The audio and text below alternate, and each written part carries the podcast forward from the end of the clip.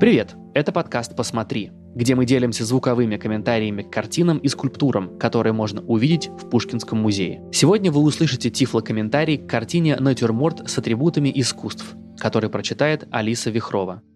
Жан-Батист Симеон Шарден. Натюрморт с атрибутами искусств. 18 век. Холст. Масло. 53 на 110 сантиметров. Изображение ориентировано горизонтально, чуть более метра в ширину и полуметра в высоту. На картине изображены предметы, которые символизируют различные искусства – архитектуру, скульптуру и живопись. В центральной части холста мы увидим гипсовую голову Меркурия, римского бога в торговле, покровителя искусств и ремесел. У Меркурия вьющиеся короткие волосы, прямой нос, сжатые губы. Его лицо выражает сосредоточенность легкость и спокойную уверенность. На голове у Меркурия шлем с маленькими крыльями, которые обозначают легкость мысли, красноречие и предприимчивость их обладателя. Художник Жан-Батист Симеон Шарден очень точно передает фактуру материала, как будто мы видим настоящий скульптурный портрет из гипса со всеми деталями, прически и мимики. Голова Меркурия – самая светлая часть картины, все остальные предметы погружены в полумрак. Справа за головой Меркурия лежат свернутые в трубку листы бумаги с рисунками и набросками. Они выступают за край стола, и нам кажется, что они выходят за пределы картины и имеют реальный объем. Еще правее стоят две книги в кожаных коричневых переплетах. В одной из них загнутая закладка. На стене над столом можно различить рисунок, на котором изображен ребенок. Этот пухленький кудрявый малыш держит в левой руке большую маску со слегка загнутым носом. Таким образом, Жан-Батист Шарден напоминает о знаменитом скульпторе